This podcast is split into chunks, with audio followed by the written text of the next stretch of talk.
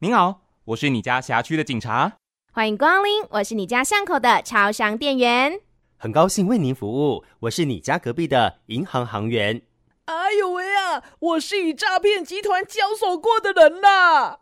我们都是后驻兵，一起现身说法，拒绝上当。用赖讯息每天早中晚殷勤的问候，这是真心的关怀，还是真心诚意要你的钱呢？有位陈先生，他就遇到了一位冒充是好友的推荐假投资的诈骗案件。还好陈先生有了警觉性，而农会人员也迅速联络员警到现场阻止，而成功阻诈。我这几天遇到一个诈骗集团，就是网络交友的诈骗集团，他跟我讲说要加盟那个有一个平台网购的。我们的利润很好，叫我们加入他们的会员，哦，身份证还影印给他们之后，他们就叫我们说有客户要我们给我们购买，叫我们汇钱给他们，我就觉得。很怀疑说，那个账号呃，跟他们公司的账号又是不同一个人。我问朋友说，我们是不是遇到那个诈骗集团的？啊，他跟我讲说那个不会的。我问他说，啊，你参加这个公司认识多久了？他跟我讲说四五年了。结果早上。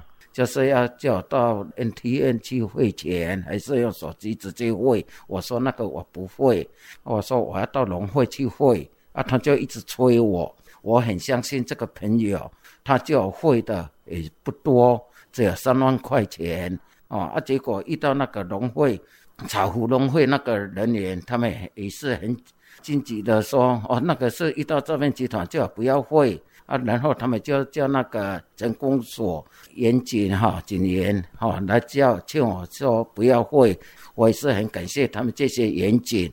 他要叫你投资了，叫你汇款的话，你就要要警觉警觉了，思考一下，要保护自己。台中市政府警察局雾峰分局巡佐沈志宏，他也提到，当天在接到农会的报案电话之后，立刻去阻止陈先生汇款，并且删除了这一位 LINE 的假好友，避免他们有再度接触的机会。当天刚好是这位陈大哥哦，要去汇钱的时候，跟他们经理有聊到这样事事情啊，他认为说像不像诈骗？刚好我们都有跟这些经理或行员宣导说，哦，如果有民众有疑虑，麻烦请打电话来，我们我们马上过去跟他们宣导。然后刚好这个陈大哥有这个疑虑，我们马上赶过去的时候，啊、他一开始不好意思说麻烦我们了，我们说那不，可不可以请陈大哥你提供你的那个手机，我们帮你看一下，这是什么样的诈骗手法？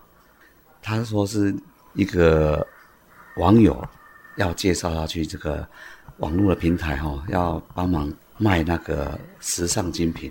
啊，我说那如果这是时尚精品的话，我们方便看一下，为什么要需要你要汇到三万块钱过去，然后还要你的身份证、你的账号去确认一下。